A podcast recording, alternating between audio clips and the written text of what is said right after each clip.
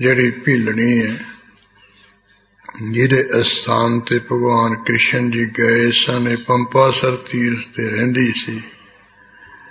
ਤੇ ਇਸੇ ਤਰ੍ਹਾਂ ਜੰਗਲ ਵਿੱਚ ਹੋਰ ਲਿਖੀ ਵੀ ਇਧਰ ਉਧਰ ਰਹਿੰਦੇ ਸਨ।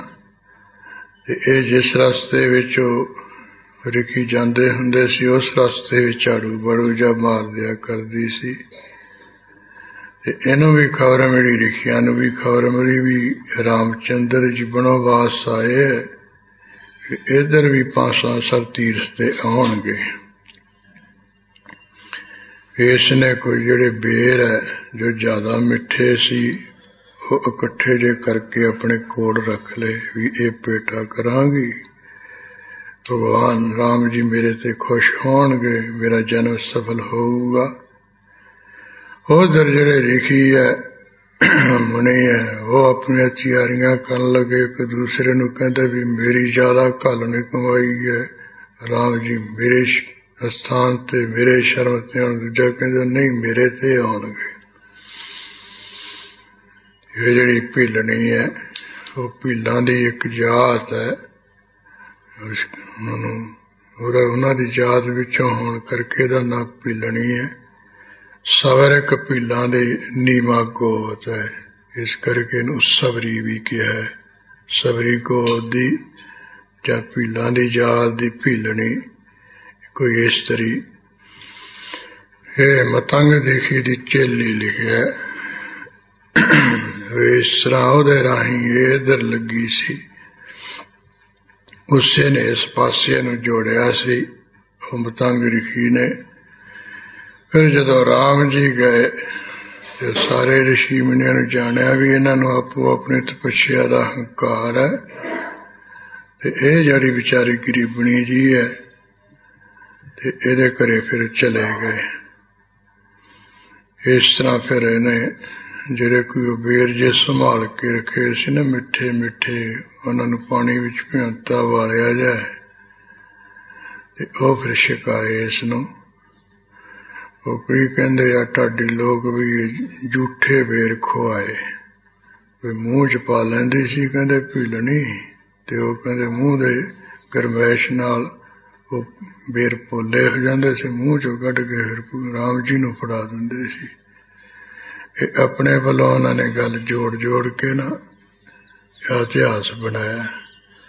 ਅਸਲ ਰੂਪ ਦੇ ਵਿੱਚ ਤਾਂ ਵੀ ਝੂਠੇ ਬੇਰ ਇਸ ਕਰਕੇ ਕਿਹਾ ਜਾਂਦਾ ਸੀ ਵੀ ਉਹ ਜਿਸ ਦਰਖਤ ਨੂੰ ਬੇਰ ਲੱਗੇ ਸੀ, ਉਹ ਖਾ ਕੇ ਵੇਖਦੀ ਸੀ। ਵੀ ਇਹ ਮਿੱਠੇ ਹੈ ਕਿ ਦੂਜੇ ਕੋਕੜੂ ਜੇ ਇੱਕ ਸੰਗ ਦੇ ਵਿੱਚ ਲੱਗ ਜਾਣ ਵਾਲੇ ਵੀ ਹੁੰਦੇ ਆ ਨਾ। ਵੀ ਹੁਣ ਜਿਸ ਚੀਜ਼ ਨੂੰ ਅਸੀਂ ਪਹਿਲਾਂ ਵਰਤ ਲਈਏ, ਤੇ ਉਹ ਸਮਝ ਲਓ ਝੂਠੀ ਹੋ ਜਾਂਦੀ ਹੈ ਜਿਵੇਂ ਕੜਾ ਪ੍ਰਸ਼ਾਦੀ ਦੇਗ ਬਣਾ ਕੇ ਲੈ ਆਈਏ ਇੱਥੇ। ਆਪਾਂ ਗੁਰੂ ਮਹਾਰਾਜ ਦੇ ਭੋਗ ਲਾਉਣ ਤੋਂ ਪਹਿਲਾਂ ਸਾਡੇ ਵਿੱਚੋਂ ਕੋਈ ਇਹ ਖਾ ਪੀ ਲੇ, ਫਿਰ ਆਪਾਂ ਤਾਂ ਨਹੀਂ ਕਿਰਪਾਨ ਫੇਰਦੇ ਅਸੀਂ ਕਹਿੰਦੇ ਝੂਠੀ ਹੋ ਗਈ। ਇਸ ਤਰ੍ਹਾਂ ਜਿਸ ਬੇਰੀ ਦੇ ਬੇਰ ਉਹਨੇ ਪਹਿਲਾਂ ਖਾ ਲਏ ਸੀ, ਫਿਰ ਇਸ ਕਰਕੇ ਉਸ ਹਿਸਾਬ ਨਾਲ ਤਾਂ ਫਿਰ ਉਹ ਬੇਰ ਝੂਠੀ ਹੋ ਗਏ ਨਾ, ਜਦੋਂ ਉਹਨੇ ਖਾ ਲਏ ਪਹਿਲਾਂ। ਇਹ ਨਹੀਂ ਵੀ ਉਹ ਹੈ, ਮੂੰਹ 'ਚ ਪਾ ਪਾ ਕੇ ਤੇ ਪੋਲੇ ਕਰ ਕਰ ਦਿੰਦੀ ਸੀ ਆਪਣੇ ਕੋਲੋਂ ਇਹਨਾਂ ਨੇ ਡੁੜਿਆ। ਸੋ ਇਸ ਢੰਗ ਨਾਲ ਵੀ ਉਹਨੇ ਉਹ ਮਿੱਠੇ ਮਿੱਠੇ ਬੇਰੀਆਂ ਦੇ ਬੇਰ ਇਕੱਠੇ ਕਰਕੇ ਰੱਖੇ ਸੀ। ਤੇ ਫਿਰ ਉਹ ਵਾਲ ਬੋਲ ਕੇ ਪੋਲੇ ਕਰਕੇ ਭਗਵਾਨ ਰਾਮ ਜੀ ਨੂੰ ਦੇ ਗਈ ਪਸੰਦ ਹੋ ਗਏ। ਇਧਰ ਜਦੋਂ ਰਿਸ਼ੀਆਂ ਮੁਨੀਆਂ ਨੂੰ ਪਤਾ ਲੱਗਿਆ ਵੀ ਭਿਲਣੇ ਦੇ ਡੇਰੇ ਤੇ ਚਲੇ ਗਏ, ਉਹ ਬਹੁਤ ਔਖੇ ਹੋਏ। ਕਹਿੰਦੇ ਮਾਰਾ ਮਾੜਾ ਮੋਟਾ ਸੋਚਿਆ ਵਿਚਾਰਿਆ ਨਹੀਂ, ਅਸੀਂ ਇਧਰ ਤਿਆਰੀਆਂ ਕਰਦੇ ਰਹਿੰਗੇ, ਤੁਸੀਂ ਸਭ ਤੋਂ ਨੀਵੀਂ ਜਾਤ ਦੀ ਮਿਲਣੀ ਜਿਹਨੂੰ ਅਸੀਂ ਕੋਈ ਦੇਖੀਏ ਨਾ, ਅਸੀਂ ਤਾਂ ਨੇੜੇ ਨਹੀਂ ਟੁਕਣ ਹੁੰਦੇ ਨੂੰ ਪਰੇ ਪਰੇ ਕਰਦੇ ਆ ਤੇ ਤੁਸੀਂ ਇਹਦੇ ਡੇਰੇ ਜਾ ਵੜੇ। ਇਹ ਤਾਂ ਮਾੜੀ ਗੱਲ ਕੀਤੀ। ਕਹਿਣ ਲੱਗੇ ਵੀ ਨਹੀਂ, ਇਹ ਨੀਵੀਂ ਨਹੀਂ ਹੈ। ਨਾਮ ਦੇ ਤਪ੍ਰਤਾਪ ਕਰਕੇ ਮਹਾਨ ਤੋਂ ਮਹਾਨ ਹੋ ਗਈ ਹੈ। ਇਹਦੇ ਵਰਗੇ ਤਾਂ ਅਸੀਂ ਵੀ ਨਹੀਂ ਹੈ। ਇਹਦੇ ਵਰਗੇ ਤਾਂ ਸਾਡਾ ਭਰਾ ਲక్ష్మణ ਵੀ ਨਹੀਂ ਹੈ। ਨਾ ਇਹਦੇ ਵਰਗੇ ਤੁਸੀਂ ਹੋ। ਜੋ ਇਹ ਹੈ, ਬਸ ਇਹ ਹੀ। ਹੈ ਫਿਰ ਬਹੁਤ ਭੁੱਖੇ ਜੇ ਹੋ ਗਏ, ਹੁਣ ਰਾਮ ਜੀ ਨੂੰ ਕੀ ਆਖਣ ਇਹ? ਜਦੋਂ ਕਹਿਣ ਵੀ ਇਹ ਸਾਡੇ ਨਾਲੋਂ ਵੀ ਮਹਾਨ ਲక్ష్మణ ਨਾਲੋਂ ਵੀ ਮਹਾਨ, ਤੁਹਾਡੇ ਨਾਲੋਂ ਵੀ ਮਹਾਨ ਹੈ ਭੀਲਣੀ ਤੇ ਚੁੱਪ ਚੁੱਪ ਜਾ ਹੋ ਗਏ, ਅੰਦਰ ਔਖੇ, ਕੁਝ ਕਹਿ ਸਕਦੇ ਨਹੀਂ ਫਿਰ ਕਹਿੰਦਾ ਵੀ, ਚਲੋ ਆਏ ਆ ਕੋਈ ਸੇਵਾ ਦੱਸੋ। ਤੁਹਾਡੀ ਕਰੀਏ ਰਿਸ਼ੀਆਂ ਮੁਨੀਆਂ, ਮੰਗੋ ਕੁਝ ਮੰਗਦੇ ਕਹਿੰਦਾ ਮਾਰਾ ਇੱਕ ਬਹੁਤ ਮੁਸੀਬਤ ਹੈ, ਇੱਕ ਬਹੁਤ ਔਖਿਆਈ ਹੈ, ਪਾਣੀ ਦੀ ਬੜੀ ਔਖਿਆਈ ਹੈ। ਆ ਜਿਹੜਾ ਪੰਪਾ ਸਰ ਤੀਰਥ ਹੈ, ਇਹਦੇ ਵਿੱਚ ਕੀੜੇ ਪਏ ਪਾਣੀ ਬਦਬੂ ਮਾਰਦਾ, ਪਾਣੀ ਪੀਣ ਯੋਗ ਨਹੀਂ। ਤੇ ਇਹ ਤੁਸੀਂ ਮਾਰਾ ਚਰਨ ਪਾ ਕੇ ਨਾ ਤੇ ਇਹਨੂੰ ਠੀਕ ਕਰ ਦਿਓ। ਕਹਿੰਦੇ ਵੀ ਚਲੋ ਤੁਸੀਂ ਸਾਰੇ ਅਸੀਂ ਵੀ ਚੱਲਦੇ ਆਂ ਤੇ ਚਲੋ ਪੰਪਾ ਸਰ ਤੀਰ ਤੇ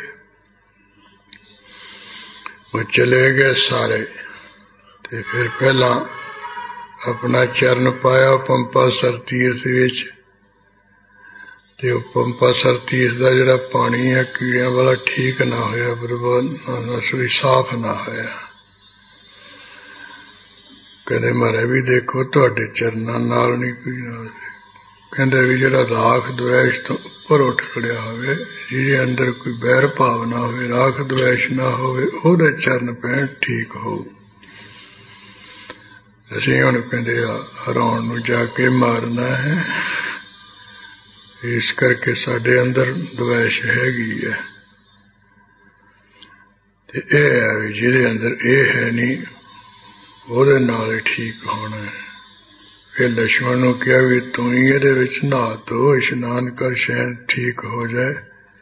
ਲక్ష్మణ ਨੇ ਇਸ਼ਨਾਨ ਕਰ ਲਿਆ, ਫਿਰ ਉਹਨਾਂ ਠੀਕ ਹੋਇਆ। ਫਿਰ ਸ਼ਿਆਮਨੀਆਂ ਨੂੰ ਕਹਿੰਦੇ ਹੋ ਤੁਸੀਂ ਬਾਰੀ-ਬਾਰੀ ਇਹਦੇ ਵਿੱਚ ਚਰਨ ਪਾਓ ਸ਼ਾਇਦ ਤੁਹਾਡੇ ਵਿੱਚੋਂ ਕੋਈ ਨਿਕਲਿਆ ਰਾਗ ਦਵੇਸ਼ ਤੋਂ ਬਾਹਰ ਮਨੁੱਖ। ਉਹ ਫਿਰ ਸਾਰੇ ਜਿਹੜੇ ਕੋਈ ਆਪਣੇ ਆਪ ਨੂੰ ਮਾਨ ਸਮਝੀ ਬੈਠੇ ਸੀ ਬਾਰੀ ਬਾਰੀ ਉਹ ਤੀਰ ਵਿੱਚ ਚਰਨ ਪਾਈ ਗਏ, ਕੋਈ ਨਾ ਠੀਕ ਹੋਇਆ। ਕਹਿੰਦਾ ਮਰਾ ਹੱਦ ਹੋ ਗਈ। ਕੋਈ ਵੀ ਨਹੀਂ, ਪੂਰਾ ਤੁਸੀਂ ਵੀ ਨਹੀਂ, ਕੋਈ ਹੈ ਹੀ ਨਹੀਂ ਇੱਥੇ। ਰਾਮ ਜੀ ਹੁਣ ਨਾਮ ਦਾ ਪ੍ਰਤਾਪ ਜਨਾਉਣ ਵਾਸਤੇ ਨਾ ਨੀ ਜਾਤ ਹਰ ਜਗਤ ਉਤੋਂ ਪਦਵੀ ਪਾਏ। ਤੇ ਜਿਹੜਾ ਨੀਵੀਂ ਜਾਤ ਵਾਲਾ ਪਰਮੇਸ਼ਰ ਦਾ ਨਾਮ ਜਪਦਾ, ਉਹ ਸਭ ਤੋਂ ਉੱਤਮ ਪਦਵੀ ਨੂੰ ਪਾਉਂਦਾ ਹੈ। ਇਸ ਤਰ੍ਹਾਂ ਨਾਮ ਦਾ ਪ੍ਰਤਾਪ ਜਨਾਉਣ ਵਾਸਤੇ ਕਹਿਣ ਲੱਗੇ ਵੀ ਤੁਸੀਂ ਗੁੱਸਾ ਨਾ ਕਰਿਓ। ਅਜੀ ਤਾਂ ਤੁਸੀਂ ਨਫ਼ਰਤ ਜੀ ਕਰਦੇ ਆ ਨਾ ਜਿਹੜੀ ਸ਼ਿਕਾਇਤ ਲਾਉਨੇ ਵੀ ਇਹਦੇ ਘਰੇ ਤੁਸੀਂ ਕਿਉਂ ਆਏ? ਵੀ ਸ਼ਾਇਦ ਇਹ ਵੀ ਇੱਥੇ ਰਹਿੰਦੀ ਹੈ, ਇਹ ਵੀ ਝਾੜੂ ਬਾੜੂ ਮਾਰਦੀ ਹੈ, ਸਫ਼ਾਈ ਰੱਖਦੀ ਹੈ, ਇਹਦਾ ਹੀ ਚਰਨ ਪਵਾ ਕੇ ਦੇਖ ਲਓ। ਸ਼ਾਇਦ ਪੰਪਾ ਸਰ ਦਾ ਪਾਣੀ ਠੀਕ ਹੋ ਜਾਏ। ਕਹਿੰਦੇ ਜੀ, ਇਹਦਾ ਕਿਵੇਂ ਹੋ ਜਾਊਗਾ? ਉਹ ਕਹਿੰਦੇ, ਤੁਹਾਨੂੰ ਕੀ ਹੈ? ਸਾਰੇ ਰਲ ਮਿਲ ਕੇ ਕਹਿ ਦਿਓ, ਮੈਂ ਵੀ ਕਹਿ ਦਿੰਦਾ। ਜੋ ਕਹਿੰਦੇ ਜੀ, ਚੰਗਾ ਜੇ ਤੁਸੀਂ ਕਹਿੰਦੇ ਤੇ ਅਸੀਂ ਕਹਿ ਦਿੰਨੇ ਆ, ਤੁਸੀਂ ਵੀ ਆਖਦੇ ਹੋ। ਪਰ ਠੀਕ ਠੂਕ ਤਾਂ ਹੋਣਾ ਨਹੀਂ ਹੈ। ਸਾਡਾ ਤਾਂ ਮਨ ਨਹੀਂ ਮੰਨਦਾ। ਕਹਿੰਦੇ ਵੀ ਸਾਡਾ ਮਨ ਮੰਨਦਾ ਵੀ ਹੋ ਜਾਊਗਾ।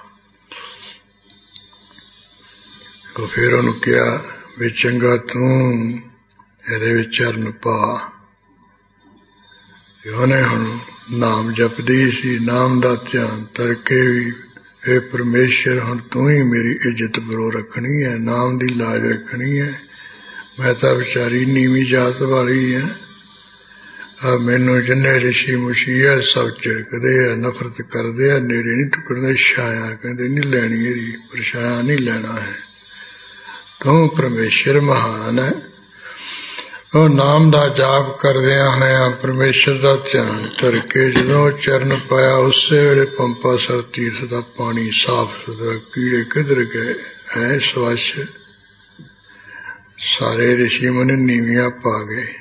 ਕਹਿੰਦੇ ਹੱਦ ਹੋ ਗਈ ਜੀ ਮਹਾਰਾਜ। ਕਹਿੰਦੇ, ਭਾਈ, ਇਹ ਪਰਮੇਸ਼ਰ ਦਾ ਨਾਮ ਐਸਾ ਮਹਾਨ ਹੈ। ਇਹ ਜਪਦੀ ਹੈ। ਇਹ ਨਾਮ ਦੇ ਪ੍ਰਤਾਪ ਨਾਲ ਸਾਰੀ ਕਲਾ ਵਰਤੀ ਹੈ। ਨਾਮ ਮਹਾਨ ਹੈ। ਇਸ ਕਰਕੇ ਰਾਗ ਦੁਆਇ ਛੱਡ ਕੇ ਤਕੜੇ ਹੋ ਕੇ ਰਿਸ਼ੀਓ, ਨਾਮ ਜਪਿਆ ਕਰੋ ਜੇ ਤੁਸੀਂ ਮਹਾਨ ਬਣਨਾ ਹੈ। ਇਸ ਤਰ੍ਹਾਂ ਦਾ ਉਪਦੇਸ਼ ਉਹ ਦਿੱਤਾ ਇਸ ਕਰਕੇ ਕਵੀ ਸੰਤੋਖ ਸਿੰਘ ਜੀ ਉਹ ਭਿਲਣੀ ਦਾ ਵੀ ਨਾਮ ਲੈ ਰਿਹਾ ਵੀ ਵੀ ਉਹ ਵੀ ਧੰਤਾ ਜੋਗ ਹੋ ਗਈ।